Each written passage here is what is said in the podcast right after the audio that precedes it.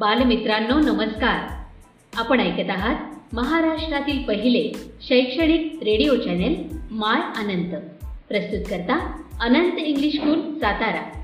अधिक माहितीसाठी आमच्या अँकर dot F M slash my Anant. या पेजला आवर्जून भेट द्या आणि आमचे कार्यक्रम हक्काने ऐका. इथे मिळतात तुमच्या पाल्यांना प्रगतीचे नवे पंख आणि तुमच्या चिमुकल्यांच्या स्वप्नांना आकार. विद्यार्थी मित्रांनो नमस्कार. आज आपण मुलाखतीसाठी प्रश्नावली कशी तयार करावयाची व संवाद लेखन या दोन घटक अभ्यासणार आहोत. प्रथम आपण मुलाखत प्रश्नावली पाहूया. मुलाखत या अरबी भाषेतून मराठीत आलेल्या शब्दाचा मूळ अर्थ गाठ भेट किंवा विचारपूस असा आहे. या शब्दाचा पुढे मुलाखत असा शब्द रूढ झाला आहे. दुसऱ्या व्यक्तीचे विचार प्रत्यक्ष भेटून प्रश्न विचारून समजावून घेणे याला मुलाखत असे म्हणतात. पुन्हा एकदा ऐका. दुसऱ्या व्यक्तीचे विचार प्रत्यक्ष भेटून प्रश्न विचारून समजावून घेणे याला मुलाखत असे म्हणतात.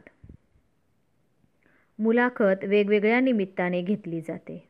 उदाहरणार्थ शाळेत प्रवेश घेताना विद्यार्थ्याची व पालकांची मुलाखत नोकरीसाठी प्रत्यक्ष उमेदवाराची मुलाखत.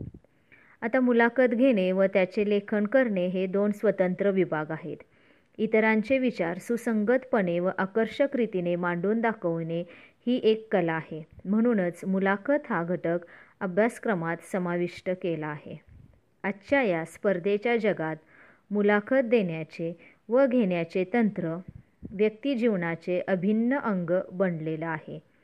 आता हे जे मुलाखत लेखन जे आहे या मुलाखत लेखनसाठी प्रश्नावली तयार करणे. असा तुम्हाला पाठ्यपुस्तकामध्ये एक उपक्रम दिलेला आहे. आपण मुलाखतीसाठीची प्रश्नावली तयार करायची आहे. आणि ही प्रश्नावली तयार करत असताना कोणती काळजी घ्यायची ते प्रथम पाहूया. पहिला ज्याची मुलाखत घ्यायची आहे त्याची बौद्धिक कुवत विचारात घेऊन प्रश्न तयार करावेत. प्रश्न समर्पक व लहान असावेत. तीन होय नाही अशा प्रकारची उत्तरे मिळणारे जास्त प्रश्न विचारू नयेत. मुलाखत देणाऱ्या व्यक्तीच्या कार्याची वैशिष्ट्ये मुलाखतीतून स्पष्ट जाणवली पाहिजेत. पाच प्रश्न सुसंगतपणे विचारावेत. मुलाखत सलग रचना वाटावी. मुलाखतीपूर्वी स्थळ लिहून सुरुवात करावी. आणि मुलाखतीच्या शेवटी जो प्रश्न आहे त्यावेळेस आभार मानावेत. सुरुवातीला नमस्कार आणि शेवटी आभार हे शिष्टाचार पाळावेत. आता मुलाखत घेण्यासाठीची जी प्रश्नावली आहे त्याचं नमुन्यादाखल एक प्रश्नावली मी या ठिकाणी सांगते तुम्हाला. एक उदाहरण आपण घेऊया. एका सायकल दुकानदाराची मुलाखत. उदाहरण आपण घेतलेलं आहे एका सायकल दुकानदाराची मुलाखत. स्थळ पहिलं लिहूया. सायकल दुकान. आता या ठिकाणी मी प्रश्न विचारणार आहे. त्यामुळं मी सुरुवातीला प्रश्न विचारणार आहे. नमस्कार. काका काल बोलल्याप्रमाणे आज तुमची मुलाखत घे मुलाखत घेण्यास आले आहे. दुसरा प्रश्न तुमचे शिक्षण कितवीपर्यंत झाले आहे? तिसरा प्रश्न तुम्ही या व्यवसायाकडे कसे वळलात? चौथा प्रश्न तुम्ही दुकानाची सुरुवात कशी केली? पाचवा प्रश्न व्यवसाय वाढत कसा गेला? सहावा प्रश्न सायकल दुरुस्तीबरोबर आणखी काय करता? सातवा प्रश्न या व्यवसायातून होणारी सध्याची रोजची कमाई किती आहे? आठवा प्रश्न तुमच्या मदतीला कोण असते का? नववा प्रश्न या व्यवसायात तुम्ही समाधानी आहात का? दहावा प्रश्न तुम्ही इतर लोकांना काय संदेश द्याल? अकरावा प्रश्न आपण दिलेल्या मुलाखत व संदेशाबद्दल मी आभारी आहे आणि धन्यवाद. आता या ठिकाणी जे प्रश्न तुम्ही तयार करणार आहात हे प्रश्न कमीत कमी दहा प्रश्न तयार झाले पाहिजेत. कोणताही विषय दिल्यानंतर त्या विषयावरती दहा प्रश्न मुलाखतीसाठी तुम्ही तयार करावायचे आहेत. आता तुमचं पाठ्यपुस्तकातील पान क्रमांक जे सहा आहे या पान क्रमांक सहावरती एक उपक्रम दिलेला आहे. तुमच्या गावात परिसरात येणाऱ्या अशा काही व्यक्ती आहेत ज्यांची तुम्ही आतुरतेने वाट पाहत असता. उदाहरणार्थ फुगेवाला आईस्क्रीमवाला. अशा एखाद्या व्यक्तीची मुलाखत घेण्यासाठी प्रश्नावली तयार करा. आता हा उपक्रम मी तुम्हाला सांगितलेला आहे. अजूनही ज्या मुलांनी हा उपक्रम लिहिलेला नसेल त्यांनी हा उपक्रम आपल्या स्वाध्याय वहीमध्ये लिहून ठेवायचा आहे कोणता? तर मुलाखतीसाठीची जी प्रश्नावली तयार करावायची आहे हा उपक्रम. आता यानंतर आपण दुसरा घटक पाहणार आहोत तो म्हणजे संवाद लेखन. मग आता संवाद लेखन म्हणजे काय? ते प्रथम आपण पाहूया. व्यक्ती जेव्हा एकटी असते त्यावेळी तिच्या मनामध्ये अनेक विचार चाललेले असतात. म्हणजेच ती स्वतःशी काहीतरी बोलत असते. तिच्या या बोलण्याला स्वगत असे म्हणतात. एकापेक्षा अधिक व्यक्ती एकत्रित आल्या आणि त्या एकमेकांशी बोलू लागल्या की त्यांचे संभाषण सुरू होते. तेच संभाषण जर एखाद्या निश्चित विषयावर सुरू असेल तर त्याला संवाद असे आपण म्हणतो. अशा प्रकारचे बोलणे अथवा संभाषण लिहून काढणे म्हणजेच संवाद लेखन होय. आता हे जे संवाद लेखन आहे हे संवाद लेखन करत असताना कोणत्या महत्त्वाच्या बाबी आहेत ते प्रथम आपण पाहूया. संवाद लेखनासाठी जो विषय निवडला जातो त्याला दोन बाजू असायला हव्यात. दुसरी गोष्ट संवाद साधणाऱ्या दोन व्यक्ती भिन्न दृष्टिकोन असणाऱ्या असतील तर संवादाला रंग चढतो. तीन संवाद भाषा दैनंदिन व्यवहारातील असावी. चार भाषा सहज साधी सोपी असावी. पाच संवाद लेखन म्हणजे प्रश्नोत्तरे नव्हेत म्हणजे संवाद लेखन करत असताना प्रश्नोत्तरेच नुसती विचारायची नाहीत. सहा त्यामध्ये विधान उद्गार विनोद ओघवतेपणा असावा. सात संवाद लेखनाचा आरंभ मध्य व अंत्य इतर लेखनाप्रमाणे आकर्षक स्पष्ट व परिणामकारक असावा. आठ आणि सर्वात महत्त्वाचे जो विषय दिला आहे त्या विषयाशी संबंधित संवाद असावा. नऊ संवादाच्या प्रारंभी स्थळ वेळ काळ या संदर्भातील सूचना असाव्यात. दहा. संवाद लेखन करण्यापूर्वी त्यांची रूपरेषा अथवा कच्चा आराखडा मनाशी ठरवावा. म्हणजे जो विषय तुम्हाला संवाद लेखनासाठी दिलेला आहे त्याची आधी थोडक्यात रूपरेषा कच्चा आराखडा हा मनामध्ये तयार करावायचा आहे आणि नंतर संवाद लेखन करण्यास सुरुवात करायची आहे. आता या ठिकाणी आपण नमुन्या दाखल एक संवाद लेखन पाहणार आहोत. विषय आहे आई व मुलगा यांच्यातील संवाद. विषय बघा पुन्हा एकदा. आई व मुलगा यांच्यातील संवाद. आई म्हणते काय रे? तुझा तो मित्र योगेश हल्ली येत नाही कधी घरी? किरण म्हणतो त्याचे व माझे भांडण झाले. मागे त्याने माझी गृहपाठाची वही हरवली ना तेव्हापासून. त्याचे नावसुद्धा नको काढू. अगदी गलताण आहे तो. असा मित्र मला मुळीच नको. मी तर त्याच्याशी बोलतसुद्धा नाही. आई म्हणते अरे हरवली त्याच्याकडून एकदा वही तरी एकदम अबोला धरून मैत्री कशाला तोडायची? किरण म्हणतो मला मुळीच आवडत नाही तो आई. आई म्हणते तुझी पण वही मी एकदा रद्दीतून काढून दिली होती. आठवतं ना? अरे गुणदोष सर्वांच्यातच असतात. किरण म्हणतो मला नाही हं जमणार परत त्याच्याशी मैत्री करायला. आई म्हणते अरे किरण मागे ऐन परीक्षेच्या वेळी तुझ्या पेनमधील शाई संपली तेव्हा त्यानेच ना त्याच्याजवळील जादा पेन तुला दिले होते. विसरलास वाटतं. अशी एकदम मैत्री तोडणं चांगलं नाही.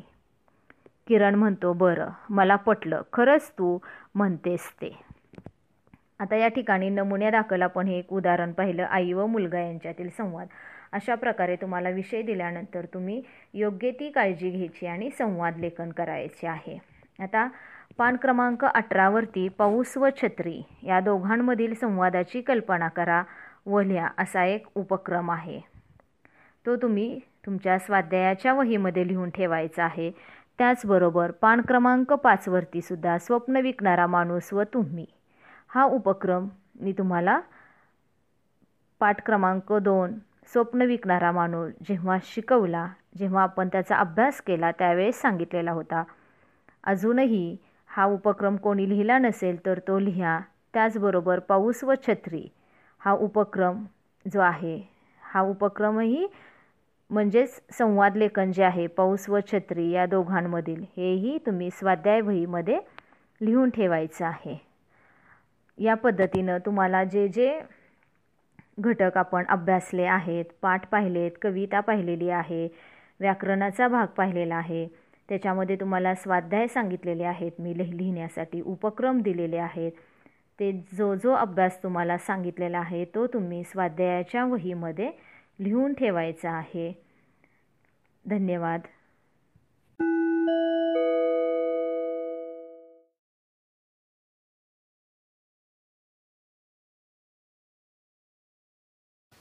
गोधडी कवितेचा अभ्यास करूयात. या कवितेचे कवी आहेत डॉक्टर कैलास दौंड. आपण कवीचा परिचय पाहूयात. डॉक्टर कैलास दौंड मराठी ग्रामीण कादंबरीकार आहेत. ग्रामीण जीवनातील वास्तवाचे चित्रण करणारे लेखक कवी म्हणून प्रसिद्ध आहेत. त्यांच्या पांधुई व कापूसकाळ या कादंबऱ्या उसाच्या कविता वसान भोग सरू दे उन्हाचा अंधाराचा गाव माझा. हे कविता संग्रह. तसेच एका सुगीची अखेर हा कथासंग्रह तरोळीचं पाणी हा ललित लेख संग्रह. इत्यादी लेखन प्रसिद्ध आहे. लेखनासाठी पंचवीसहून अधिक साहित्य पुरस्कारांनी त्यांना सन्मानित केलेलं आहे. आपण कवितेची मध्यवर्ती कल्पना पाहूयात. गोधडी म्हणजे जुन्या लुगड्यांचे व जुन्या धोत्रांचे चौकोनी तुकडे जोडून एकावर एक ठेवून शिवलेली एक चादर टाईप अंगावर घेण्याचं पांघरून असतं. गोधडी हे केवळ पांघरून नव्हे तर दारिद्र्याने पोळलेल्या जगण्यावर फुंकर घालणाऱ्या प्रेमाचा मायेचा स्पर्श असतो. गोधडी हे आईवडिलांच्या कष्टमय जीवनाचे प्रतीक आहे. गोधडीच्या रूपाने कौटुंबिक नात्यामधील आठवणींचा गोफ इथे विणलेला आपल्याला दिसेल. गोधडी म्हणजे गरिबीतही निष्ठेने व प्रेमाने जगण्याचा वसा आहे. याची जाणीव ही कविता करून देते. आणि याविषयीचं भावस्पर्शी चित्रण प्रस्तुत कवितेतून कवीनं केलेलं आहे. प्रस्तुत कविता उसाच्या कविता या काव्यसंग्रहातून घेतली आहे. कविता ऐकूयात. गोधडी म्हणजेच नसतो फक्त चिंध्यांचा बोचका. गोधडी म्हणजेच गोधडी असते. मायेलाही मिळणारी ऊब असते. गोधडीला असते अस्तर बापाच्या फाटक्या धोत्राचे किंवा आईला बापाने घेतलेल्या फाटक्या लुगड्याचे. आत गोधडीत अनेक चिंध्या असतात. बसलेल्या दाटीवाटीनं आईनं दटावून बसवलेल्या. तेव्हा त्या फक्त चिंध्याच नसतात. त्यात असतो मामानं घेतलेला भाच्याचा जीर्ण कुडता. माहेरातून आलेलं आईच्या लुगड्याचं पटकूर आणि पहिल्या संक्रांतीला बानं घेतलेलं आईनं असंख्य ठिगळं लावलेलं तिचं लाडकं लुगडं आणि बाच्या कोपरीच्या बाह्या आईनं ते सगळं स्मृतीच्या सुईनं शिवलेलं असतं त्यात. म्हणून गोधडी म्हणजे नसतो चिंध्यांचा बोचका. ऊब असते ऊब. कवितेचा भावार्थ पाहूयात.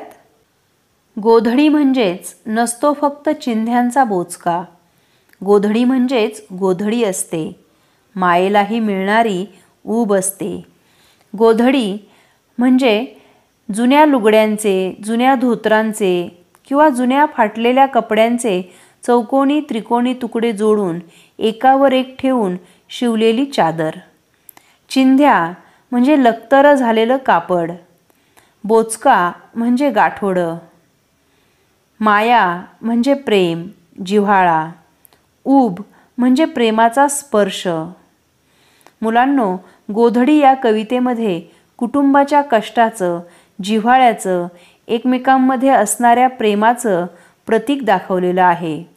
आणि हे सांगत असताना कवी म्हणतात गोधडी म्हणजे फक्त चिंध्या चिंध्या जोडून केलेलं गाठोडं नाही किंवा शिवलेली चादर नाही तर ती केवळ एक मामूली चादर नाही तर त्यात माया ममतेला ऊब देण्याची ताकद असते. प्रेमालाही प्रेम देणारी उबदार माया असते. गोधडीला असते अस्तर बापाच्या फाटक्या धोत्राचे किंवा आईला बापाने घेतलेल्या फाटक्या लुगड्याचे. अस्तर म्हणजे कपड्याच्या आत कापड लावून शिवलेला कपडा. धोतर म्हणजे पुरुषाने घालायचं एक वस्त्र. लुगडं म्हणजे नऊवारी साडी. गोधडीच्या आत लपेटून शिवलेले कापड म्हणजे गोधडीवरचे अस्तर असते आणि हे अस्तर वडिलांच्या फाटलेल्या धोत्राचे किंवा आईच्या फाटक्या लुगड्याचे असते. गोधडीवर जणू आईबाबांची मायाच लपेटलेली असते. आत गोधडीत अनेक चिंध्या असतात. बसलेल्या दाटीवाटीनं आईनं दटावून बसवलेल्या तेव्हा त्या फक्त चिंध्याच नसतात. त्यात असतो मायमाने घेतलेला भाच्याचा जीर्ण कुडता. माहेरातून आलेलं आईच्या लुगड्याचं पटकूर आणि पहिल्या संक्रांतीला बाण घेतलेलं असंख्य ठिगळं लावलेलं तिचं लाडकं लुगडं आणि बाच्या कोपरीच्या बाह्या. गोधडीच्या आतमध्ये काय काय असतं हे या परिच्छेदामध्ये वर्णन केलेलं आहे. दाटीवाटीनं म्हणजे गर्दी करून दटावून म्हणजे मुद्दाम होऊन भाच्याचा म्हणजे बहिणीचा मुलगा भाचा म्हणजे बहिणीचा मुलगा जीर्ण म्हणजे खूप जुना माहेर म्हणजे लग्न झालेल्या मुलीच्या आईबाबांचं घर ते तिच्यासाठी माहेर असतं. पटकूर म्हणजे चोळामोळा झालेलं जीर्ण असं कापड. संक्रांत हा एक सण आहे. बाण म्हणजे वडिलांनी बापाने. कोपरी म्हणजे पुरुषाने अंगात घालायचं उंचीला कमी असणारं एक वस्त्र. बाह्या म्हणजे सदऱ्याचे हात. गोधडीच्या आत आईने दामटवून दाटीवाटीने दाबून दाबून बसवलेल्या अनेक चिंध्या असतात.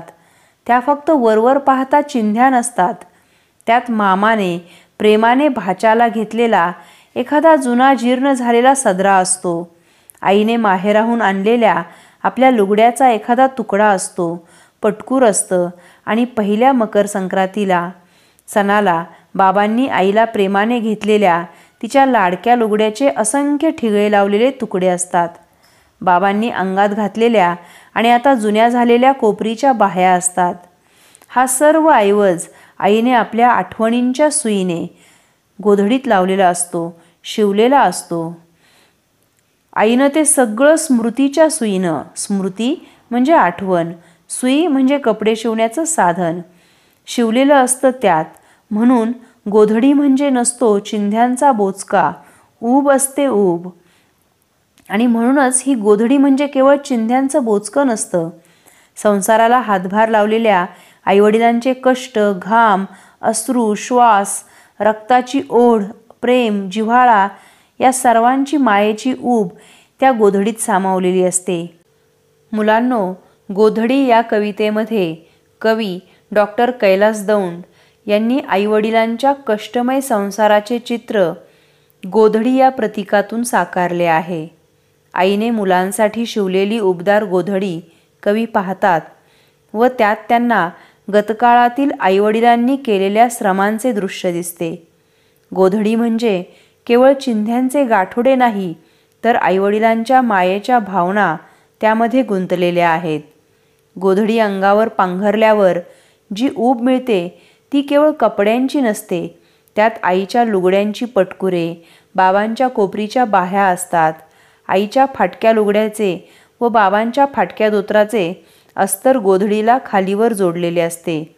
जणू आईवडिलांची माया सतत त्या गोधडीतून जाणवते.